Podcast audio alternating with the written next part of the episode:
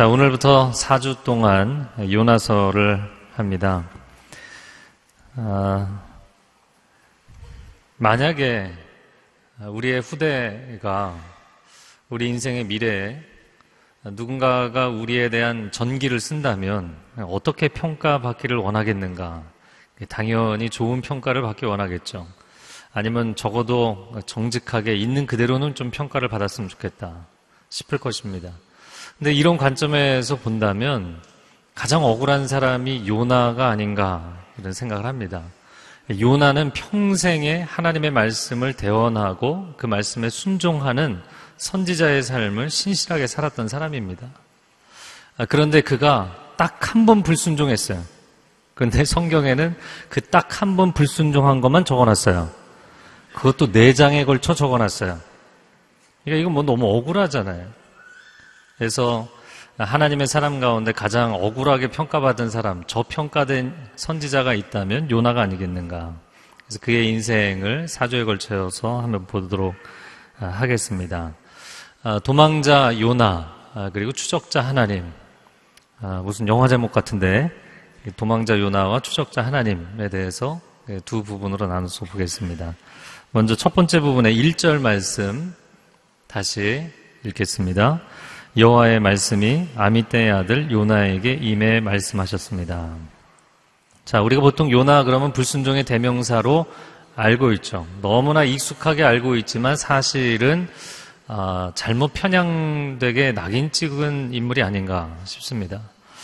왜냐하면 주일학교 선생님들이 요나 이야기를 할 때는 요나처럼 되지 말자. 이게 주일학교 말씀 나누는 결론이죠. 만약에 오늘날 우리 시대에 요나가 실존하고 있다면 요나가 교회에서 이렇게 지나가고 있다. 너는 절대로 저 아저씨처럼 살면 안 된다. 뭐 이런 게 요나서를 보는 교훈이고 결론입니다. 그러면 과연 요나는 정말 청개구리 같은 인생이었는가? 그래서 제가 어제 청개구리 이야기를 다시 읽어봤거든요. 근데 우리가 대부분 잘 아는 것 같지만 마지막 부분이 굉장히 중요해요. 청개구리가 자기 엄마랑 엄마 개구리랑 살았는데 엄마 개구리가 얘기하는 것에 항상 정반대로 하는 거죠. 하지 말라 그러면 하고 또 하라 그러면 하지 않고 정반대로 합니다. 예, 엄마 개구리가 어느 날 이제 병이 들어서 임종하며 유언을 남기죠. 내가 죽거든 나를 저 개울가에 묻어라. 왜 개울가에 묻으라고 했을까요? 정반대로 할 줄 알고 무태 묻어줄 줄 알고 그런데 계속 불순종하더니 마지막 순간에 회개하고 순종을 했어요. 개울가에 묻은 거예요. 그리고 나서는 비만 오면 그렇게 슬피 우는 것이 예, 비에 엄마가 떠내려갈까봐 운다는 아주 서글픈 사연이 담긴 그런 우화입니다. 자, 그럼 요나와 이 동화 속의 청개구리가 같은가? 같은 것 같지만 정반대죠. 청개구리는 계속 불순종하다가 한 번 순종한 거고요. 요나는 계속 순종하다가 마지막 고비를 넘기지 못하고 불순종을 한 것입니다. 자, 그러면 우리가 요나를 보면서 절대로 요나처럼 불순종하면 안 된다. 아, 요나의 인생 전체를 그렇게 매도할 만큼 요나가 우스운 사람인가? 결코 그렇지 않다는 것이죠. 왜냐하면 오늘 1절 말씀을 보니까 여호와의 말씀이 요나에게 임하였다. 여러분, 기록된 성경 말씀을 읽은 게 아닙니다. 하나님의 말씀이 음성으로 들렸어요. 그리고 사장까지 가서 보면 하나님과 아주 막역하게 대화를 합니다. 요나는 하나님과 대화하는 사람이었다는 거예요. 우리는 요나만큼 하나님과의 친밀감을 가지고 있는가? 그렇지 않은 사람들이 대부분이잖아요. 이 요나는 시대를 이끌어가는 하나님의 선택받은 선지자였습니다. 예수님도 자신을 요나에 빗대어서 비유하신 적이 있을 만큼 아주 중요한 선지자였어요. 북이스라엘의 엘리사 이후에 40년 동안 아무런 선지자가 활동하지 않을 때 유일하게 기록된 유일하게 활동했던 선지자가 요나입니다. 그만큼 중요한 인물이었죠. 그러면 이런 영성의 사람이 어떻게 하다가 도대체 무슨 말씀을 들었길래 불순종을 했는가? 이게 2절 말씀입니다. 같이 읽겠습니다. 일어나 저 큰 성읍 니누에로 가서 이는 그 도시의 죄악이 내 앞에까지 이르렀기 때문이다. 아, 요나가 순종할 수 없었던 말씀. 저 큰 성읍 니누에로 가서 선포하라. 당대 최고의 제국이었던 아수르 제국의 수도인 아, 무너지지 않는 난공불락 니누에 그 니누에에 가서 사역해라. 굉장히 큰 사명을 맡겨주신 영광이었는가? 어, 전혀 그렇지 않았죠. 왜 나에게 이런 어려운 미션을 맡기셨는가? 하나님 저는 순종하기 어렵습니다. 왜 그가 순종하기 어려웠는지 네 가지로 보겠습니다. 첫 번째는 아수르는 그 잔인성으로 인해서 악명 높은 민족이었기 때문이죠. 이스라엘뿐만 아니라 주변 민족들을 정복할 때는 아주 잔인하게 정복을 했고 또 그 전쟁 포로들에게 잔악행위를 하는 것으로 악명을 떨쳤던 그런 민족입니다. 많은 제국들이 흥망성쇠를 했지만 아수르는 그런 면에 있어서 좋지 않은 명성을 가지고 있었죠. 두 번째, 요나 자신이 북부 갈릴리 가드헤벨 출신이었어요. 여러분, 남유다와 북이스라엘이 나눠져 있는데 아수르 제국의 직접적인 공격과 위협 가운데 있었던 건 북쪽에 있는 북이스라엘이었죠. 근데 그 북이스라엘의 가장 북쪽에 위치해 있는 게 갈릴리 지역이었고 그 갈릴리의 가드 헤벨 출신, 국경 지역 출신이었어요. 어려서부터 니누의 압박을 경험했던 아주 어려서부터 반감을 키워왔던 인생이었습니다. 세 번째, 요나는 8세기 초에 북이스라엘의 중흥을 위해 헌신했던 인물입니다.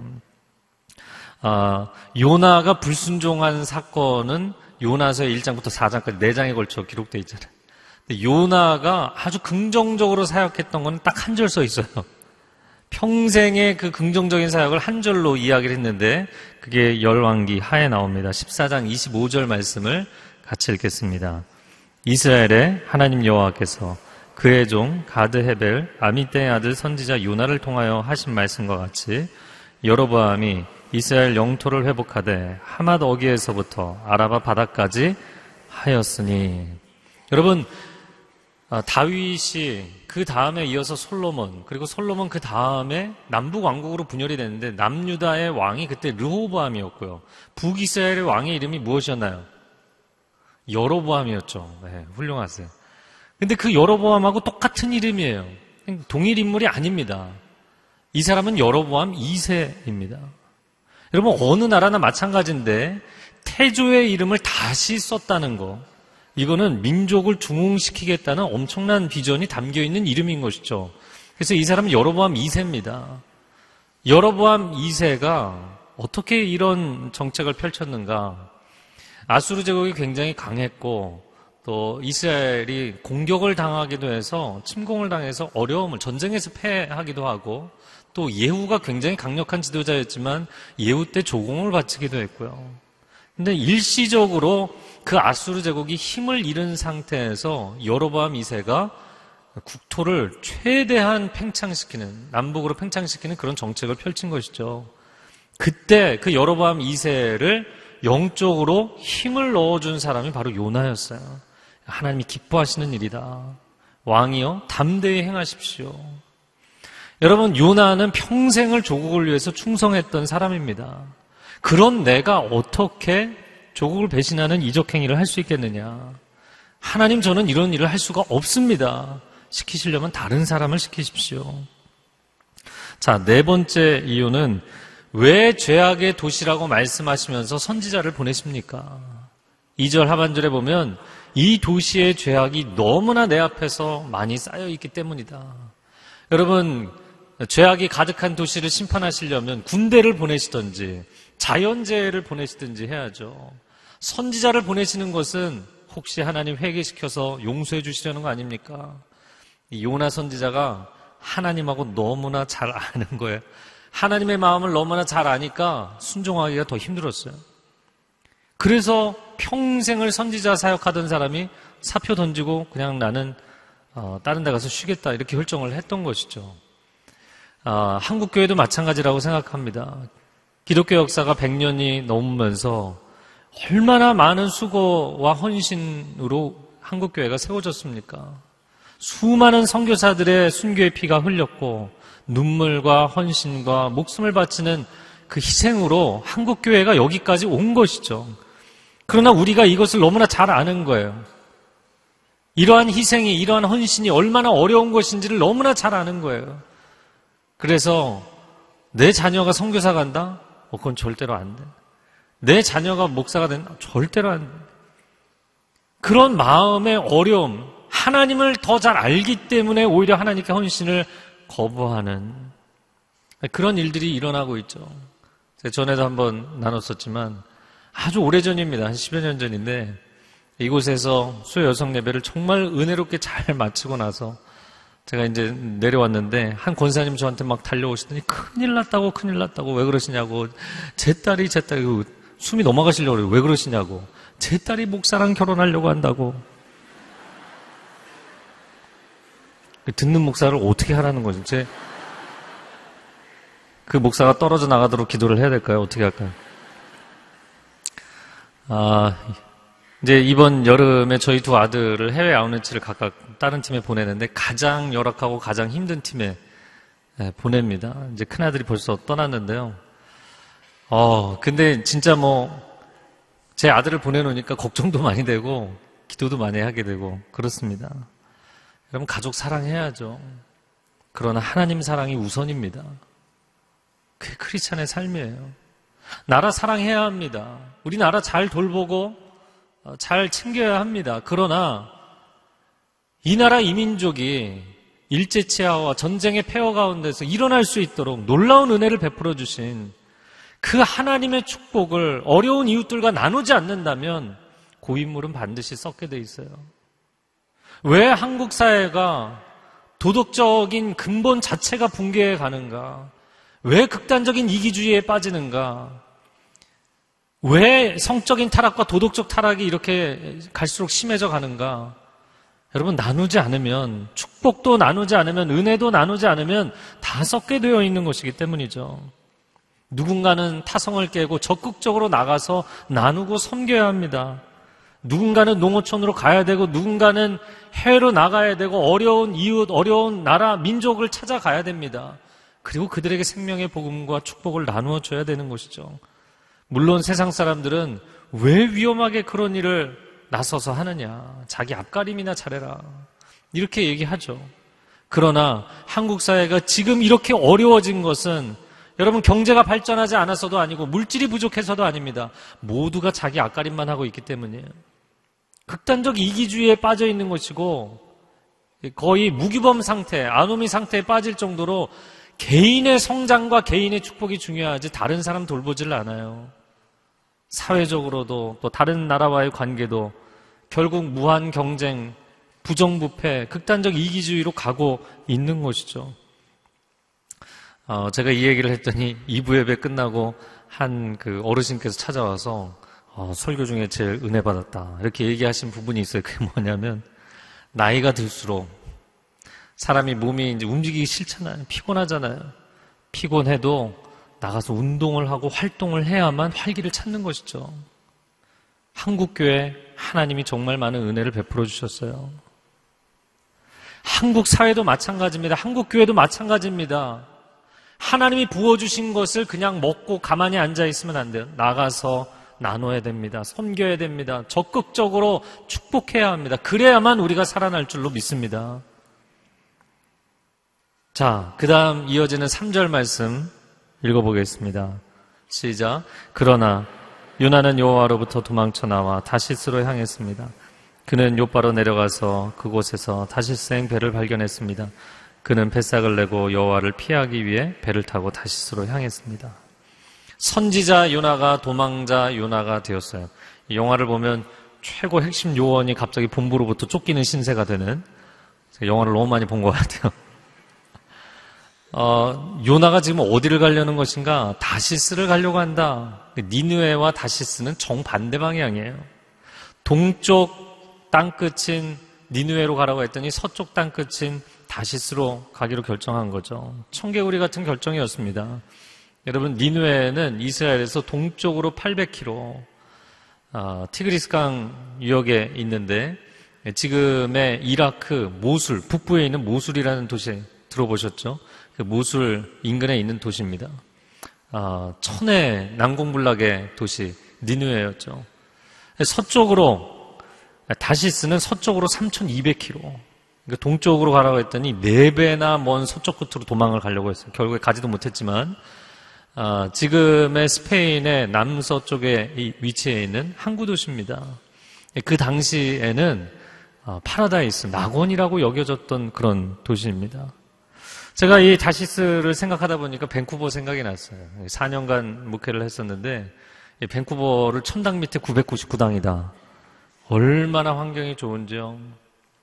그래서 밴쿠버 캐나다 안에서는 아, 동쪽으로 이제 동서로 길게 있으니까요. 하이웨이를 타고 가다가 어느 마을에 들어가면 어, BBC Beautiful British Columbia BC주 아름다운 BC주 오 당신 밴쿠버에서 왔냐 밴쿠버에서 왔다 그러면 사람들이 너무너무 반가워하면서 내 평생의 소원이 밴쿠버 가는 거다.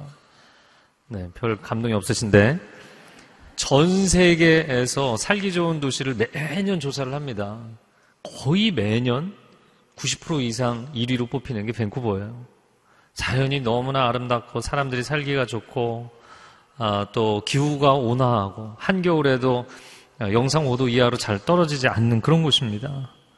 여러분 은퇴한 사람들이 이주해서 평생 노년을 즐기고 싶은 도시 아, 영순이가 밴쿠버입니다.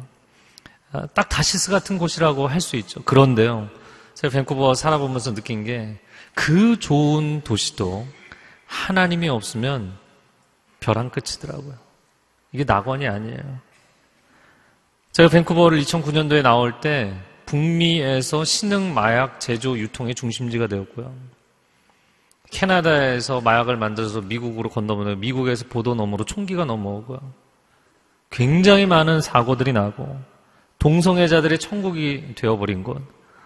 제가 하는 얘기가 아니라 멕시코에 선교여행 갔다 오면서 이 기내 잡지에서 얘기한 거예요. 동성애자들이 천국입니다. 동성애자들을 대상으로 비즈니스 하지 않으면 비즈니스를 할수 없는 곳이 되어버렸죠. 여러분, 하나님 없는 낙원은 낙원이 아닙니다. 우리는 이 땅에 살면서 낙원을 찾아다니기 위해서 사는 게 아니에요. 지금도 세상의 땅끝에 살고 있는 성도들이 있습니다.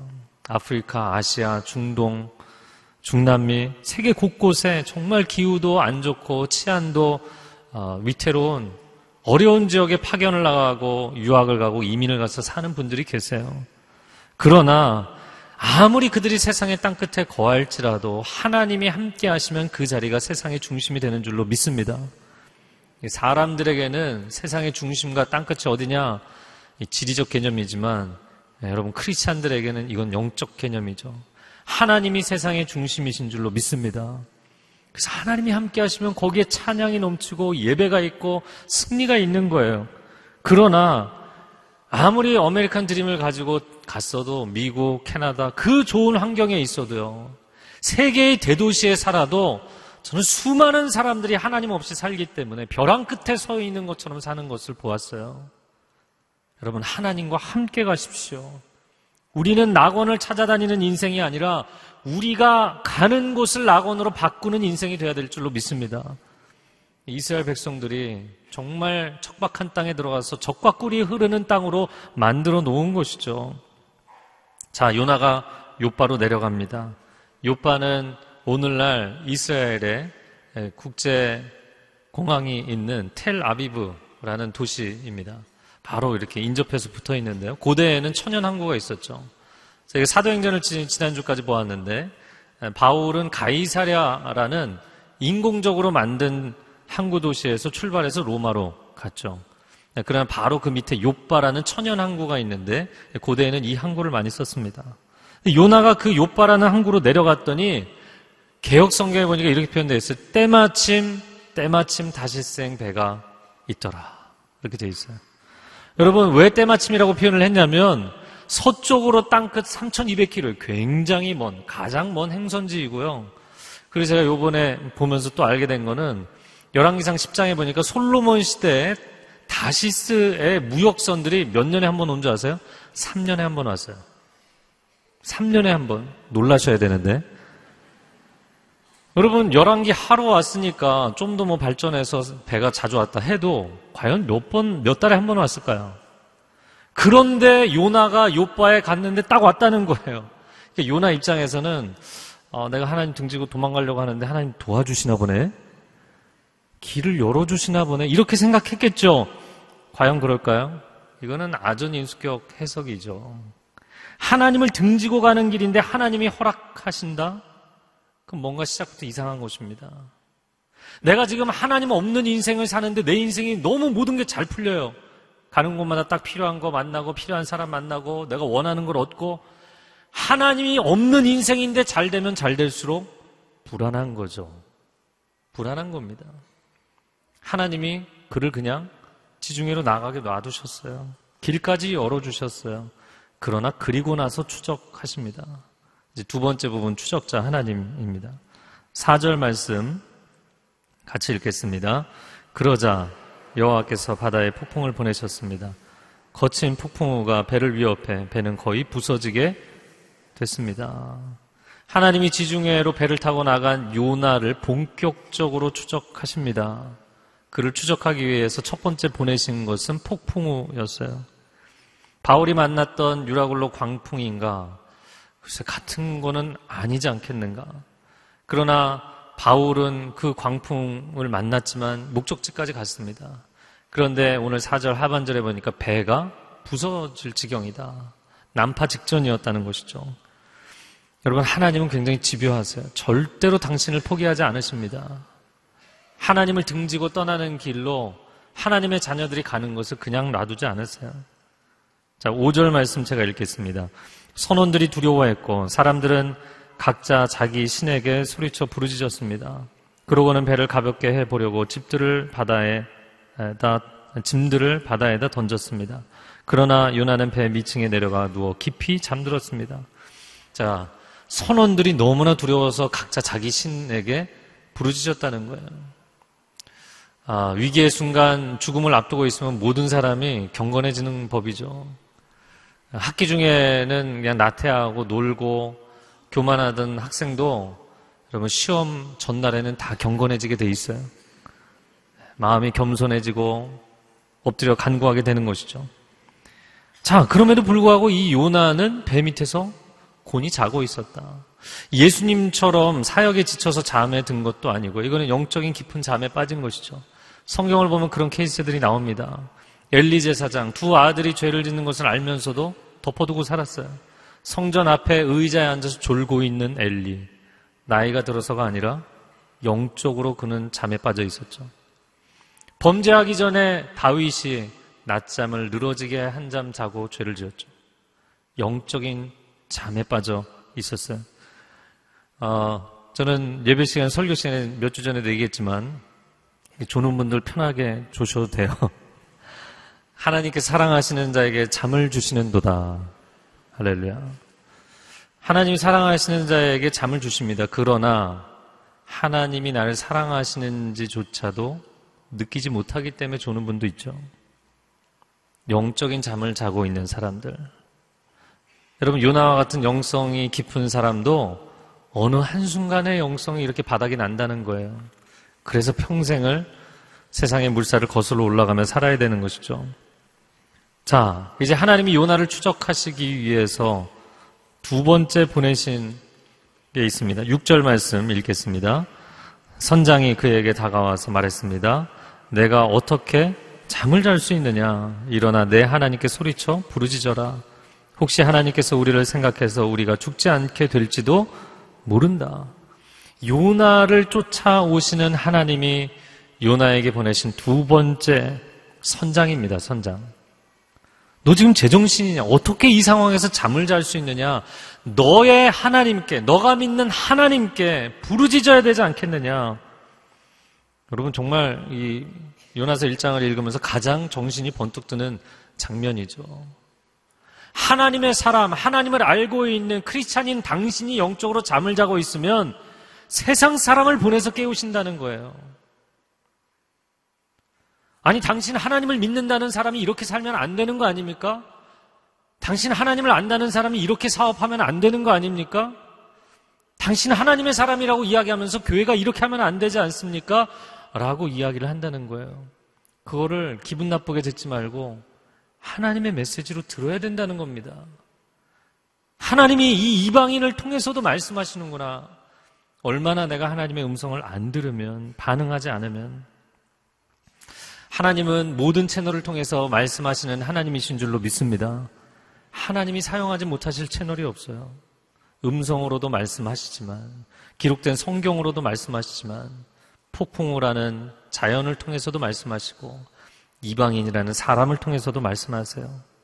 선지자 발람이 잘못된 길을 가니까 나귀를 통해서도 말씀하셨고, 인적이 없는 미디안 광야에서 40년을 지난 모세에게는 불타는 떨기나무를 통해서 말씀하신 하나님. 여러분의 삶의 모든 것을 통해서 말씀하실 수 있는 하나님이세요. 할렐루야. 그래서 지난 한 주간 여러분은 하나님께 무슨 메시지를 계속 받으신 것 같나요? 하나님 뭔가 이렇게 반복해서 메시지를 보내실 때가 있거든요. 아, 내가 폭염에 더위를 먹었나? 그런 거 아니고요. 빗줄기가 굵어서 빗소리 계속 듣다 보니까 내가 이상한 생각을 하나? 아니고요. 하나님 뭔가 계속 사인을 보내시고 있다면 지금은 자다가 깰 때다. 너 기도해야 되지 않니? 너 깨어 일어나야 되지 않니? 하나님 말씀하시는 사인이죠.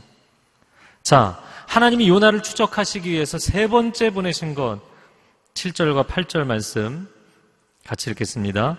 선원들이 서로 말했습니다. 이리 와서 제비를 뽑아 이 재난이 누구 탓인지 알아내자. 그들이 제비를 뽑았더니 제비가 요나에게 뽑혔습니다. 그러자 그들이 그에게 물었습니다. 우리에게 닥친 이 재난이 누구 때문인지 말해봐라. 내 직업은 무엇이냐? 어디에서 오느냐? 어느 나라 사람이냐? 내가 어느 민족이냐? 하나님이 세 번째 보내신 것은 선원들이었습니다. 예, 선원들이 폭풍 속에서 한참을 시달리다가 아무리 생각해도 이상해요. 항해할 수 있는 시즌에 나온 건데 어쩌다가 우리가 폭풍을 만났지? 이거 이상하다. 제비를 뽑아보자. 여러분 그냥 우연히 요나가 뽑혔나요? 아니죠. 하나님께서 이 우연의 상황 가운데서도 개입하셔서 이 선원들의 제비 가운데 일하시고 개입하시고 요나에게 말씀하시는 거죠. 선원들이 질문합니다. 왜 이 재난이 닥쳤는가? 당신 직업이 무엇이며 출신이 어디며 어느 나라 어느 민족이냐? 여러분 요나가 도망갈 수 없이 하나님께서 코너로 이렇게 몰아가시는 게 보이죠. 이렇게 바다는 넓은 곳이잖아요.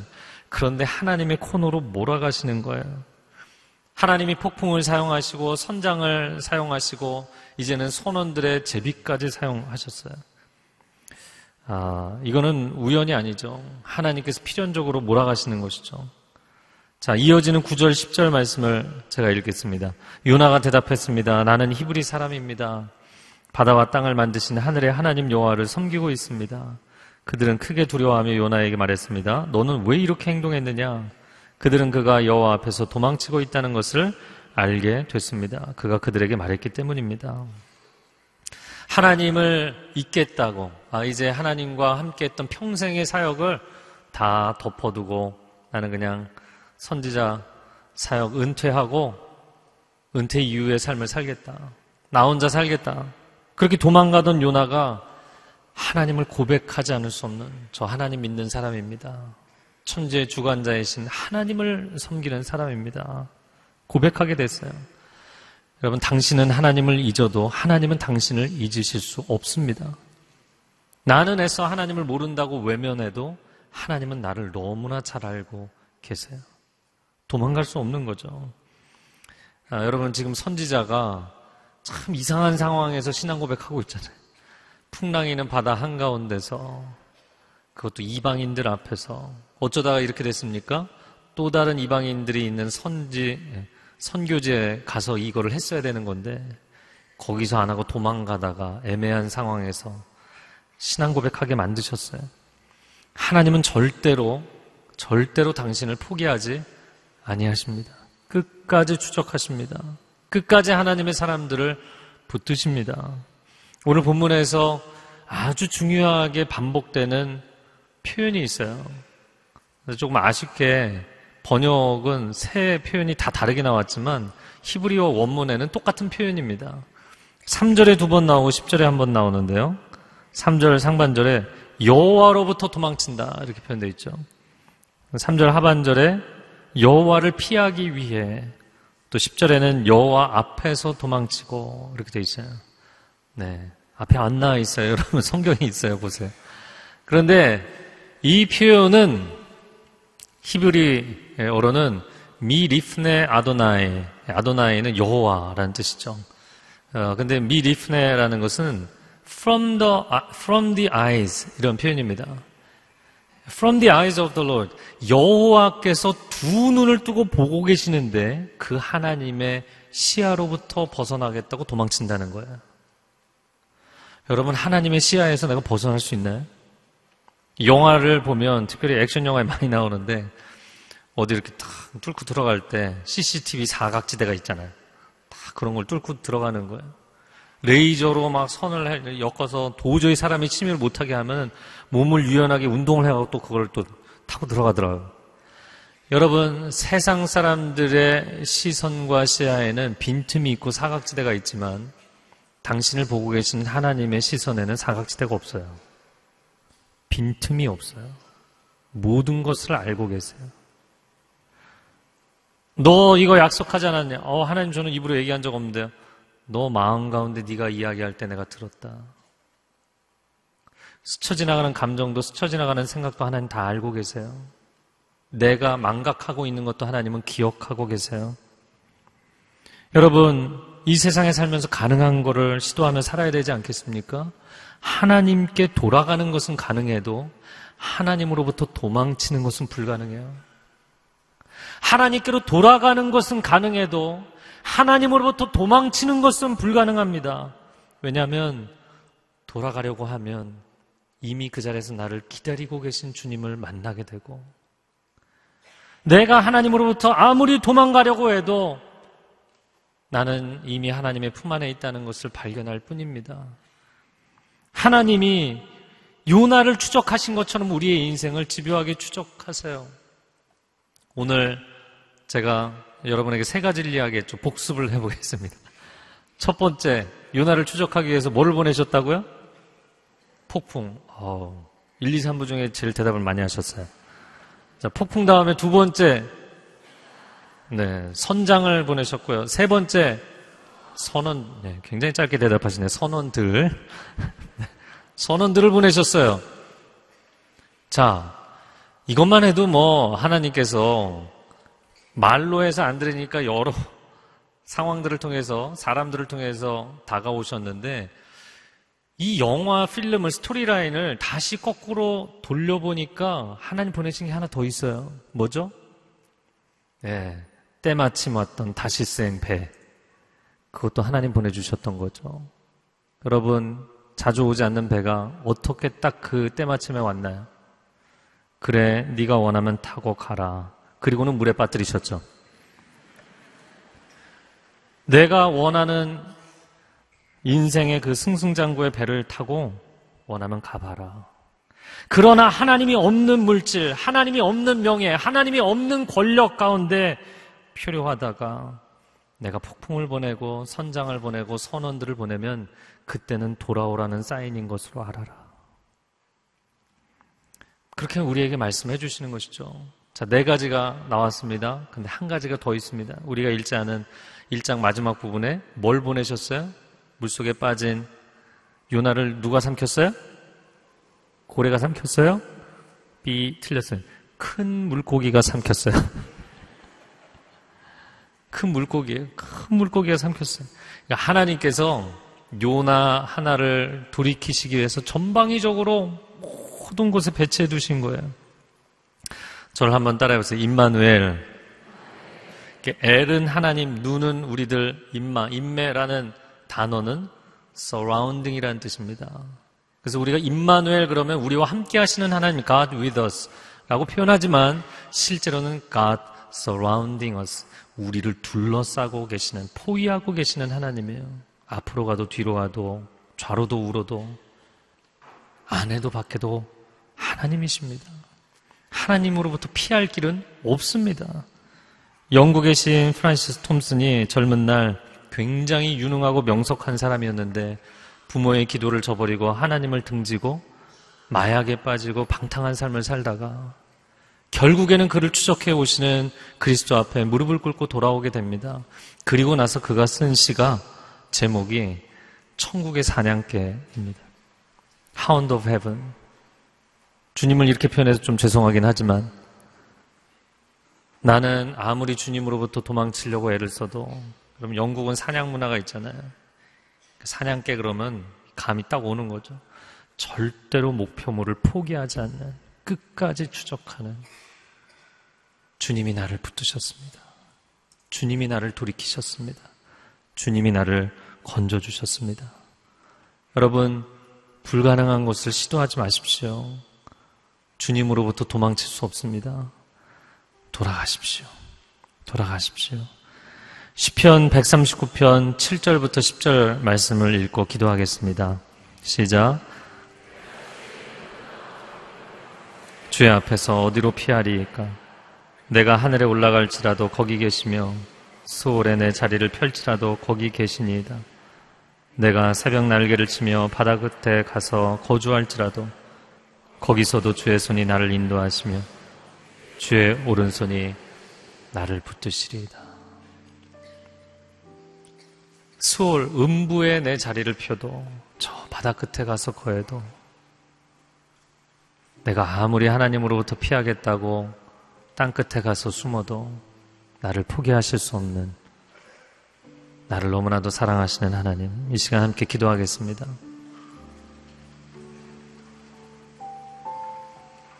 그렇게 하나님 등지고 살아도 다 허용해 주시고 다 복 주시고 하는 줄 알았는데 어느 날 축복의 배라고 생각했던 배가 폭풍우를 만났을 때 오히려 하나님을 알지 못하는 사람이 나를 향해서 당신 정신 차려야 되는 거 아니냐 이야기했을 때 우연히 일어난 불운한 사건 사고들이 다 나 때문이라고 주변 사람들과의 관계가 어려워졌을 때 하나님 말씀하십니다. 이젠 돌아와야지. 난 절대로 너를 포기하지 못하고 넌 절대로 나의 시선에서 도망칠 수 없다. 사랑하는 주님, 주께로 돌아가는 주님의 임재 가운데 행복하게 거하는 삶이 되게 하여 주옵소서. 함께 통성으로 기도하겠습니다. 오 사랑하는 주님, 요나를 부르셨던 것처럼 우리 한 사람 한 사람 부르고 계십니다. 내 사랑하는 아들아, 내 사랑하는 딸아, 이제는 돌아오라. 이제는 돌아오라. 이제는 돌아오라. 하나님께서 우리에게 끊임없이 환경을 통하여 사람들을 통하여 사건 사고를 통하여 내 마음의 양심의 소리를 통하여 주께서 부르실 때 아직 주께로 돌아갈 수 있을 때 지금은 깨어 기도할 때이고 지금은 주님의 이름을 부르짖을 때라고 말씀하실 때 그때 주께로 돌아갈 수 있게 하여 주옵소서. 주님이 나를 포기하지 아니하십니다. 절대로 나를 포기하지 아니하십니다. 절대로 우리 자녀들을 포기하지 아니하십니다. 주의 그 은혜의 장중 안에 붙들림 받는 인생 되게 하여 주옵소서.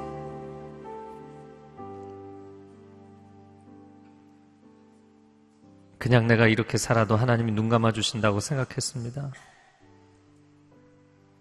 그냥 하나님이 허용해 주신다고 생각했습니다. 그러나 하나님은 절대로 내가 어두움 가운데, 세상 가운데, 죄 가운데, 절망 가운데 있도록 놔두지 아니하시고 하나님 없는 낙원일 수 없는 낙원에 세상의 낙원에서 살겠다고 하는 요나에게 너 거기 간다고 행복해지지 않는다. 돌아와라. 나와 함께 가는 길, 그 길이 험난하고 어려운 것 같아도 그 길이 참된 기쁨과 충만함의 길이라고 주님 말씀하십니다. 주님 이 한 주간 주님과 그렇게 행복하게 동행하는 은총이 있게 하여 주옵소서. 예수 그리스도의 이름으로 기도합니다. 아멘. 선교지에 있는 수많은 영혼. 이들이 어떤 삶을 살지라도 예수님이 없으면 그들은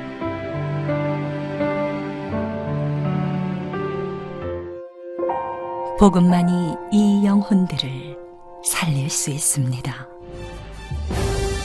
CGN TV는 4개의 위성을 사용 유럽, 아프리카, 아시아, 미주 대륙에 복음의 말씀과 기독문화 컨텐츠를 방송하고 있습니다. 전 세계 선교사를 돕기 위해 한국어로 방송하는 CGN TV는 각 나라 대표 언어로 복음을 전하는 비전을 갖고 있습니다. 현재 일본, 미국의 지사를 두고 자체 방송을 진행하고 있으며 대만, 태국, 아랍의 제작 센터를 설립해 현지어로 복음을 전하고 있습니다.